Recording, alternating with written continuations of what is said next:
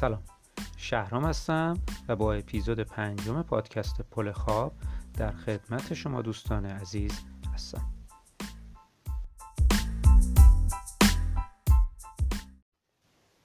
خیلی لازم می‌دونم که همین اول کار در اپیزود پنجم تشکر کنم از دوستانی که به هم انرژی مثبت میدن. از جمله بهرام پورعلی بابا که پستر پادکست رو ساخت و به من تقدیم کرد. بسیار ازش متشکرم. امیر حسین نازمی برای من یک ویدیویی تهیه کرد که راهنمایی می‌کنه. دوستان چجوری یک اپلیکیشن نصب کنن و روش پادکست بگیرن. همزمان با انتشار اپیزود چهارم پادکست پل خواب در پلتفرم های اپل یعنی آیتیونز و پادکست هم قابل دریافت شد. و این کار دوستان آیفون به دست رو هم راحت کرد. دوستانی که از گوشی های تلفن همراه اندروید هم استفاده می‌کنن می‌تونن از اپلیکیشن های Spotify، Castbox، پادکست Addict، RadioPublic، Breaker و غیره برای دریافت پادکست استفاده بکنن. شخصا Spotify رو خیلی دوست دارم چون که خیلی از خواننده ها هم آلبوم هاشون رو اونجا منتشر می‌کنن و من خیلی از موزیک های قشنگ رو حتی قدیمی های خارجی رو هم می‌تونم اونجا پیدا بکنم. برای دوستانی که iOS و آیفون هم دارند هم خوبه. برای اندروید همینطور خیلی خوبه. وقتی شرایط انتشار در شنوتو رو مطالعه کردم با اینکه برای برنامه سازی در شنوتو ثبت نام هم کرده بودم ترجیح دادم از پلتفرم های داخلی استفاده نکنم. چون به نظرم مقایرت داشت با آزادی دلخواه من. که در پادکست ها اصلا مد نظر هستش. و به نظرم همین اپلیکیشن هایی که روی گوشی های تلفن هوشمند قابل دسترسی هستند کافی و مفیده. از اینکه پادکست پل خواب رو گوش می‌کنید ازتون متشکرم و خواهش می‌کنم که اگر رضایت دارید از پادکست من به سایر دوستانتون پادکست گوش کردن و پادکست پل خواب رو هم معرفی بفرمایید.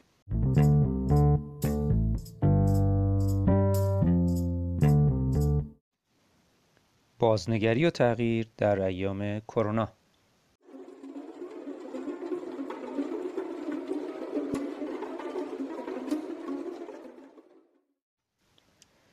شاید تا قبل از اومدن کرونا یعنی همین دو سه ماه پیش هیچ وقت کسی فکرش رو هم نکرده بود که ما آدم ها چقدر به صورتمون دست می‌زنیم.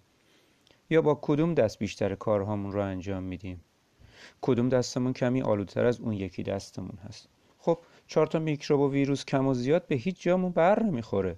تازه یک سری معتقد بودن هرچی با میکروب ها بیشتر و به صورت تدریجی در تماس باشیم بدنمون قوی تر میشه.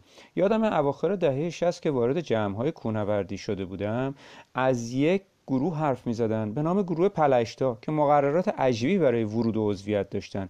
اونم آب خوردن با پوتین کونوردی بود که یه روز باهاش راه رفته بودن. خیلی جالبه نه؟ حالا این وسط اگه کسی یکم بیشتر بهداشت رعایت می‌کرد یا دستش میشست یا اینکه از قاشق مشترک استفاده نمی‌کرد یا مواردی مثل این یا دستگیره رو با دستمال کاغذی باز می‌کرد یا موقعی که تو ماشین میشه خودش یکم جمعتر می‌کرد تا بدنش به بدن بغلی نچسبه.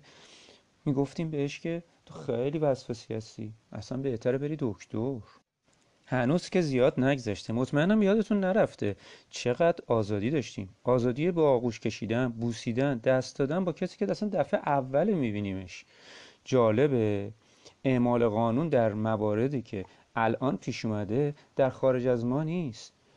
در صورت ارتکاب از داخل اعمال قانون میشیم. یعنی دقیقا در خود خود ماست. ویروس ها بدون ما زنده نیستن. فقط یه زنجیر اسید آمینه بیشتر که نیستن. به بدن ما که متصل میشن تازه زنده میشن.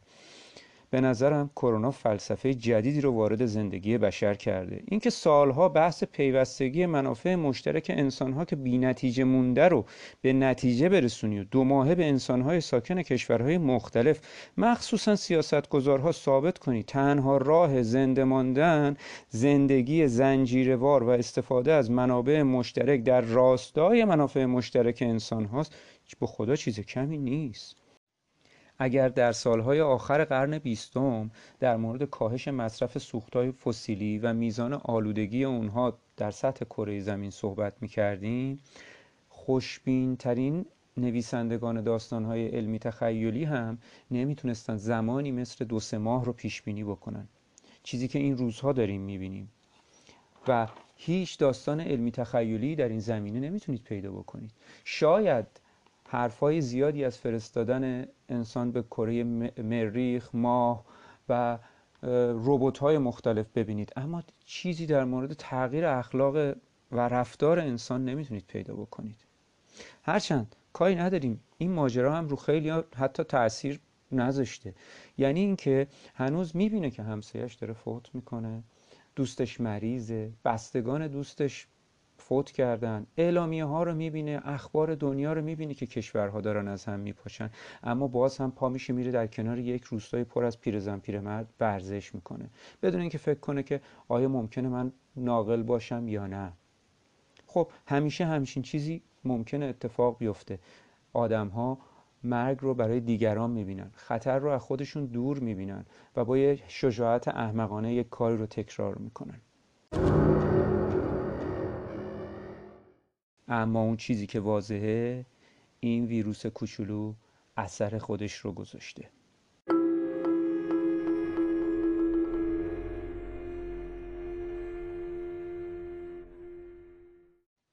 من مطمئنم از این ماجراهای این روزها فلاسفه و روانشناسا و خیلی از دانشمندهای دیگه برداشتهای زیادی کردن.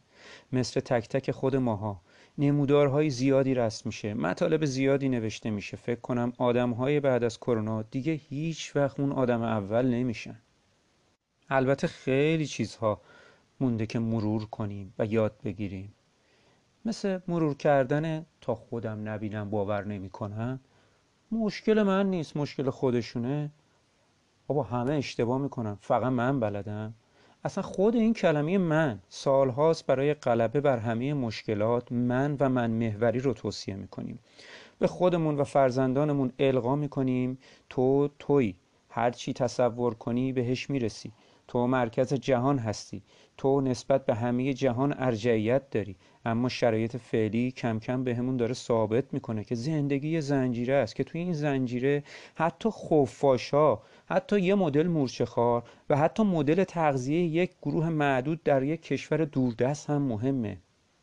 موفق ترین آدم ها و قوی ترین آدم ها حتی یه نفر مثل ترام که کلی کتاب در زمینه موفقیت هم نوشته یواش یواش دارن میترسن. بدون اینکه بتونن حتی از بمبای اتمیشون استفاده کنن. دشمنشون یه دشمن پیدا نیست. این دفعه دشمنشون یه ربات بزرگ نیست که از فضا اومده. دشمنشون یه چیزیه که اصلا نمی‌تونن ببیننش. نامرئیه ولی کلی هزینه در برداشته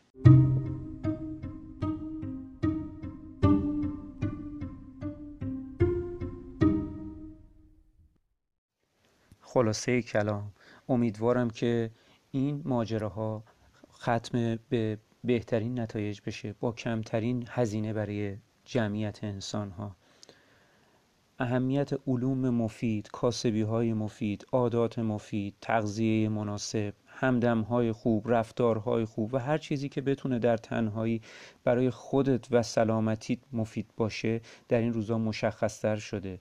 و امیدوارم این از حافظه تاریخی انسان ها خارج نشه. هرچند بازم تکرار می‌کنم آدم ها بعد از عبور از کرونا دیگه هیچ وقت اون آدم اول نمیشن.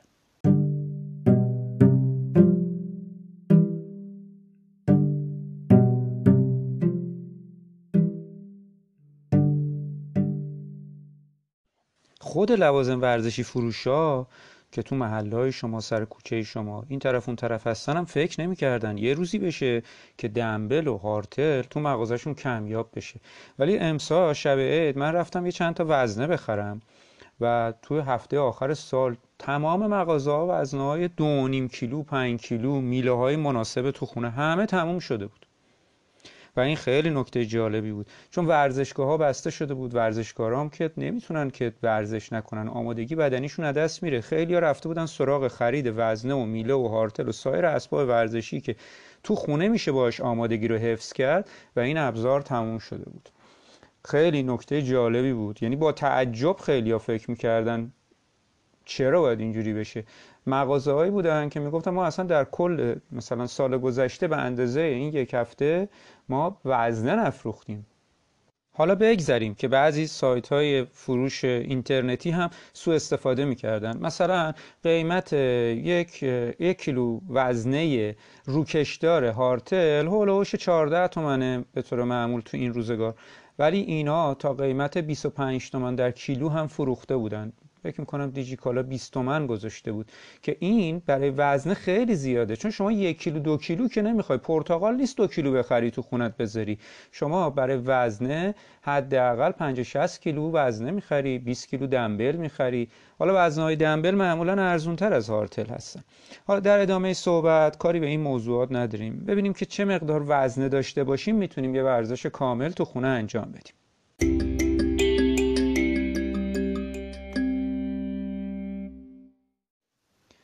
نکته اولی که باید بهش توجه بکنید اینه که وزنه های موجود در بازار از حیث اندازه سوراخ وسطشون به دو گروه تقسیم میشن. بعضی سوراخ کوچکتر دارن بعضی سوراخ بزرگتر که برای میله های هالتر آستیندار هستند که دو سرشون کمی زخیم تره کسایی که از میز بدنسازی استفاده می‌کنن و وزنهای سنگین تری استفاده می‌کنن تمایل دارن از این میله های آستیندار استفاده بکنن. بحث دیگه انتخاب میله هالتره. میله هالتر از نظر قد سایزهای مختلف داره. یه متر و 25 یک متر و نیم یک متر و هفتاد یک متر و شست که به نظر من سایز یک متر و نیم برای ورزش های تو خونه بسیار مناسبه و سوراخ کوچیک. چون که شما می‌خوای پشت در مثل من قایم بکنی میلت و باعث بسته نشدن در میشه. یه مقداری اون سر حجیم میله های آستیندار برای تو خونه برای کسایی که جای کمتری دارن مناسب نیست. حالا برای خریدن وزنه شما با دو تا وزنه یک و بیس و پنج دو نیم و پنج کیلوگرم و ده کیلوگرم خیلی کارا می‌تونید بکنید. این مجموع وزنه برای هارتر به نظرم یک میزان مناسبیه. برای خرید دنبل هم حتما دنبلی بخرید که قابل کم و زیاد شدن باشه. وزنه ثابت یک مقداری کار کردن باهاشون مشکله.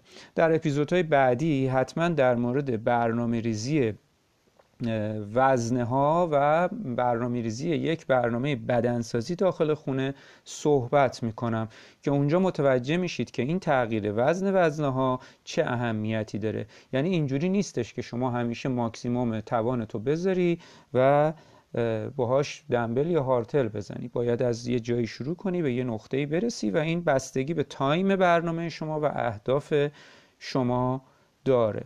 و یه چیز دیگه که خیلی اصرار دارم اینجا بهش اشاره بکنم اینه که سنگ بزرگ علامت نزدنه. سعی کنید چند تا برنامه تمرینی که براتون ممکنتره حوصلتون می‌کشه و برای بدنتون لازمه انجام بدید و این برنامه ها رو پیش بینی بکنید. بیایید برنامه های پیچیده و زیاد بذارید و انجام ندید به هیچ دردی نمی‌خوره. اما یک برنامه منظم ساده داشته باشید خیلی مفید تره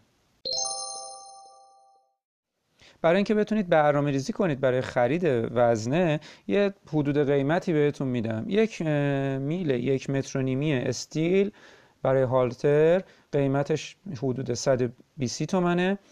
وزنه های روکشدار که من خیلی بیشتر دوست دارم تا وزنه های فلزی رنگی هر کیلو 14 15 تومنه در بازار. دنبل هم کیلویی 13 تومن 14 تومنه. اون میله های وسطش هم حدود 60 70 تومنه. بستگی داره که چه جور میله ای با چه مهره ای استفاده کنید. یکی از چیزهایی که دیگه می‌تونید به برنامه بدنسازی تو خونتون اضافه کنید و تکمیل کنید وسایلتون رو یک میز در حقیقت بدنسازیه که بهتر این میز تغییر زاویه پیدا بکنه قابلیت تغییر زاویه رو داشته باشه.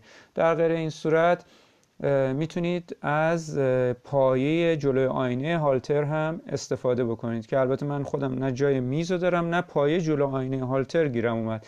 حالا موند برای بعدها. چون مدت ها بود که من تو سالن بدنسازی کار می‌کردم و تو خونه بدنسازی نمی‌کردم و توی محل زندگی که تو این چند ساله هستم وسایل بدنسازی دیگه نداشتم. دوباره مجبور شدم خیلی چیزها رو تهیه بکنم. استفاده از کمربندهای بدنسازی خیلی الزامی نیست اما خوبیش اینه که شما اگه یه حرکتی رو غلط بزنید حس می‌کنید کمربند رو فشارش رو روی بدنتون و این باعث میشه که اصلاح بکنید حرکتاتون رو. تنها کاربرد کمربندهای بدنسازی هم اینه. دستکش هم توصیه می‌کنم استفاده بکنید که مثل همین دستکش هایی که با ابزار حمایت استفاده می‌کنید هم کفایت می‌کنه. علت اصلی استفاده از دستکش هم اینه که توی وزنه های سنگینی که می‌زنید تو حرکاتی مثل اسکات یا پرس سینه باعث میشه که به صورت ناگهانی ناخداگاه میل هالتر از دست عرق کردهتون خارج نشه و سر نخوره. تنها به این دلیل اصرار می‌کنم دستکش رو حتما استفاده بکنید.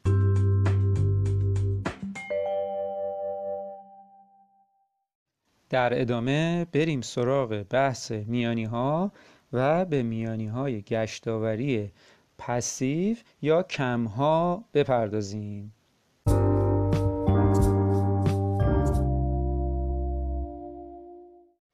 توضیح اول. عموما به هر ابزاری که بتونه نیروی خطی رو تبدیل به نیروی دورانی بکنه cam میگیم. کلمه passive در مقابل active به کار برده میشه. فعال و غیر فعال. هر ابزاری که در مهندسی با اعمال یک نیروی خارجی و با یه مکانیسمی کار بکنه بهش میگن اکتیو. و هر ابزاری که بدون اعمال نیروی خارجی و هزینه انرژی خارجی کار بکنه بهش میگن پسیو. به طور مثال یه بادگیر که فقط با طراحی ساختمون باعث گرمایش یا سرمایشی خونه بشه یک سیستم passive محسوب میشه. اما اگر توی این مسیر ما یک فن بذاریم از نیروی الکتریکی استفاده بکنیم و ورود و خروج هوا رو تغییر بدیم و تاثیرگذاری رو سرعت ها بذاریم این ابزار و این سیستم دیگه active میشه. عین سیستم فنکوئلی که شما توی ساختمونتون دارید. حالا در مورد ابزارهای میانی ابزارهایی مثل نات یا همون کیل ها که در جلسه قبل صحبت کردیم و ابزارهای گشتاوری این خانواده که امروز من صحبت می‌کنم جزو ابزارهای پسیو محسوب میشن و کامالوت، فرند، اسپایدر کم که از قطعات فنری و با استفاده از فنر کوچیک و بزرگ میشن و در کار گذاشته میشن یعنی خانواده SLCD ها یا خانواده کیل های گوهی فنردار اینها جزو ابزارهای اکتیو میانی حساب میشن.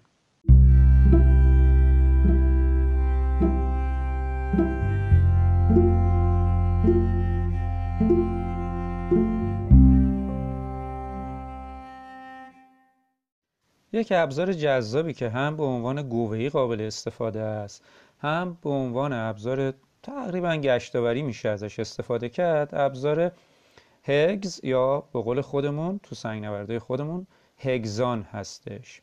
Hexentrics هم بهش میگن. هگزنتریکس توسط سنگ نورد اهل منطقه اسکاندیناوی به نام توماس کارلستروم در سال 1973 ابداع شد و سال 1976 یوان شوینار و تام فراست اینو به عنوان اختراع ثبتش کردن. در حقیقت هگزان ها استوانه های شیش زلی هستند. بعضی از این استوانه های شیش زلی از مقاطع منحنی هم استفاده می‌کنن که کاربردشون رو تغییر میده.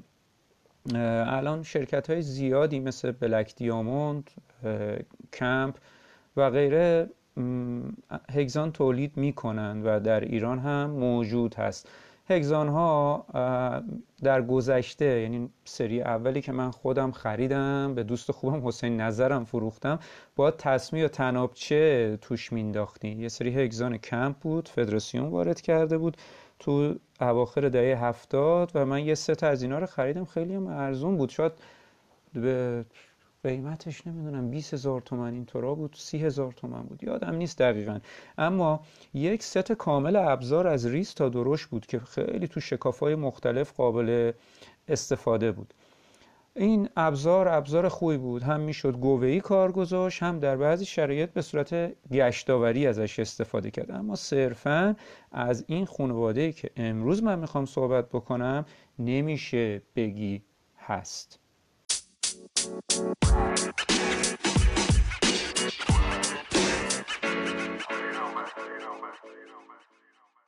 اولین کسی که استفاده از یک منحنی لوگاریتمی رو برای ساخت یک ابزار میانی پیشنهاد کرد یک کوهنورد فنیکار یخنورد و سنگنورد کاردرست اهل جماهیر شوروی بود که حتما اسمش براتون آشناس و ایشون کسی نبود به غیر از ویتالی میخایلوویچ آبلاکوف مهندس شیمی اهل اتحاد جماهیر شوروی.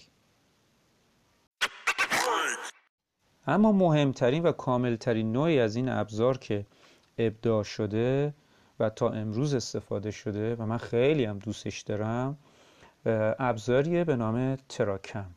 تراکم یه ست کامله در گذشته 11 تا بود. الان دو تا کوچولو هم بهش اضافه شده که در دسته خانواده ابزارهای نامطمئن برای سودهای مصنوعی استفاده میشه و 13 تا شده ستش. ستای بزرگش یادمه وقتی به خودمون آویزون می‌کردیم با همه ترفندهایی که برای کوتاه کردنش استفاده می‌کردیم یعنی یه گله بزغاله از کمر ما صدا میامد این ابزار ابزار بسیار خوبیه و تشکیل شده از یک قطعه آلمینیومی به عنوان قسمت فعال سرش و حتی در سایزهای کوچکتر این قطعه یا قطعه مثلا ریختگی آلمینیومه در سایزهای بزرگتر از ورق‌های آلیاژ آلمینیوم و سه تا در حقیقت سوپاپ استفاده شده برای اتصال که حالا من عکس تراکم های خودم رو که کار گذاشتم حتما توی پست مربوطه در اینستاگرام پادکست پولخابکست می‌گذارم حتما ببینید برای کسایی که آشنا نیستن با این ابزار. این ابزار یک مقداری کار گذاشتنش در سودهای طبیعی درجه بالا و در محدوده رنج در درجه سود شما سخته ولی بسیار ابزار خوبیه. چه بسا وقتی که روش پاندول میشید و دیگه نتونه در بیاد. و من یه دونه تراکمی که قفل شده در نمیاد و بهتون میگم. نزدیک تاخچه قمقمه تو دیواره علمکو یک تراکم قهوه‌ای سالهاست اونجاست. فکرم نکنید که از شما زرنگتر نبودن. خیلی یا روش تلاش کردن و نتونستن درش بیارن. یادمه که من یکی از زیپ هایی که تو 48 شدم تو دو جورابی بود که سقوط کردم. آخرین چیزی که منو نگه داشت یه تراکم قرمز بود. یعنی فکر کنم میشه سایز یک تراکم ها.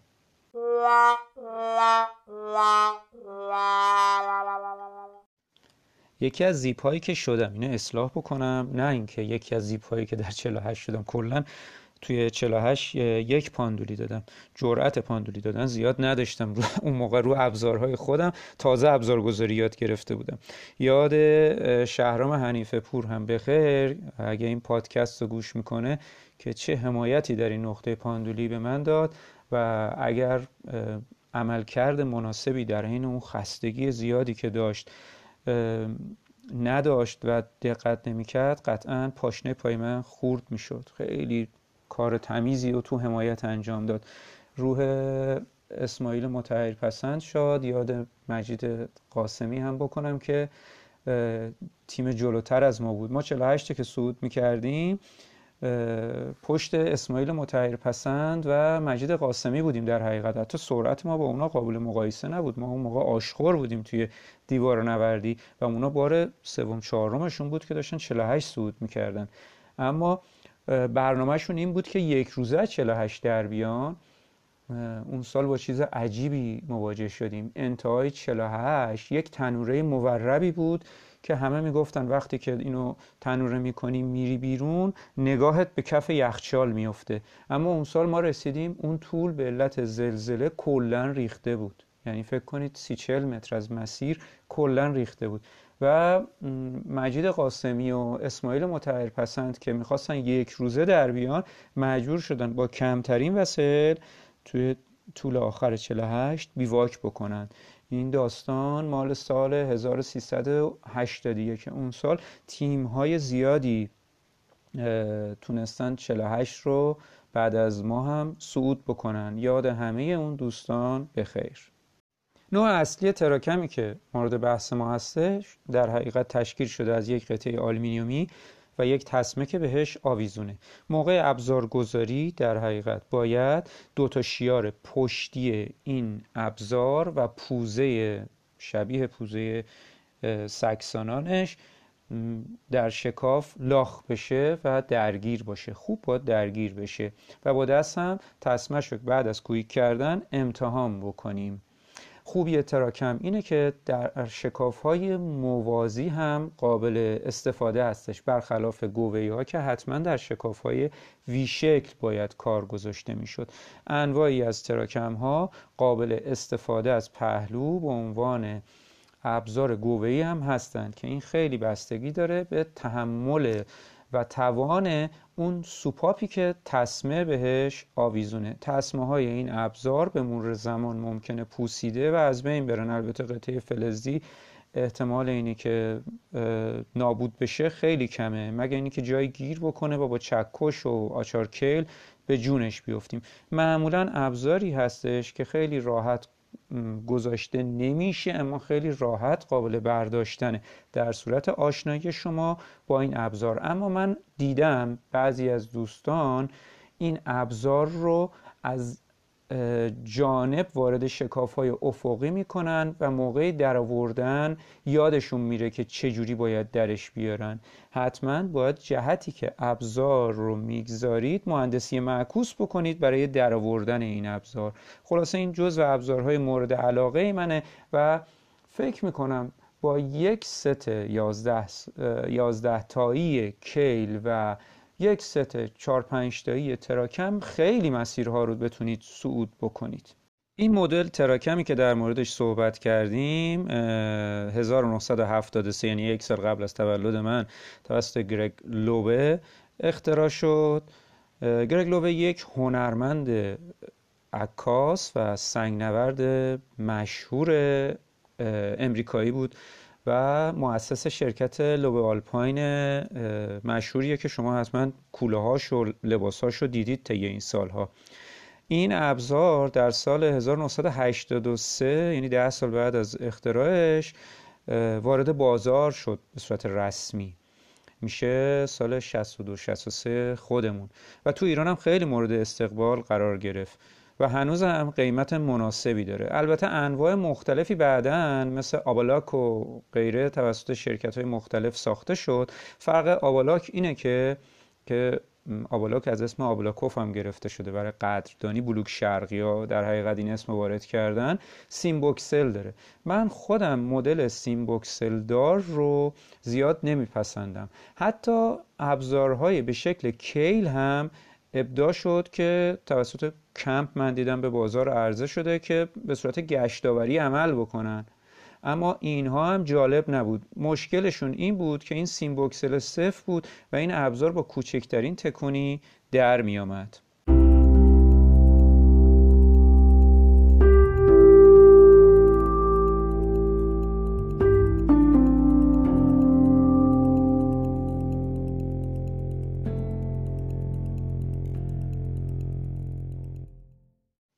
خیلی خوشحالم که اپیزود پنجم پادکست رو تونستم خیلی به موقع ضبط بکنم و هنوزم بین 20 دقیقه تا نیم ساعت میچرخم و نمی‌خوام طولانی ترش بکنم تا ذهن مخاطبام عادت بکنه به شنیدن حرفهایی در این مورد. البرز مولانا دوست عزیز مازندرانی دیوار نورد خوب و با علم مازندرانی که دچار بیماری کرونا شده بود و بهبود پیدا کرده بود از من خواست که یک توضیحی در مورد ورزش در ایام کرونا بدم. و اون اینه که به هیچ وجه توصیه نمیشه که کسایی که دچار بیماری مثل کرونا میشن حتی آنفولانزا در دوران بیماریشون ورزش بکنن. ایشون مقالات متعددی خونده که من ازش خواهش می‌کنم حتما در کانال خودش Advance Climbing هم منتشر بکنه. و حالا باید بهش اجازه بدیم حالش هم بهتر بشه و از این جنگ تازه بیرون اومده فارغ بشه. برای همه شما دوستان عزیزم آرزوی سلامتی می‌کنم.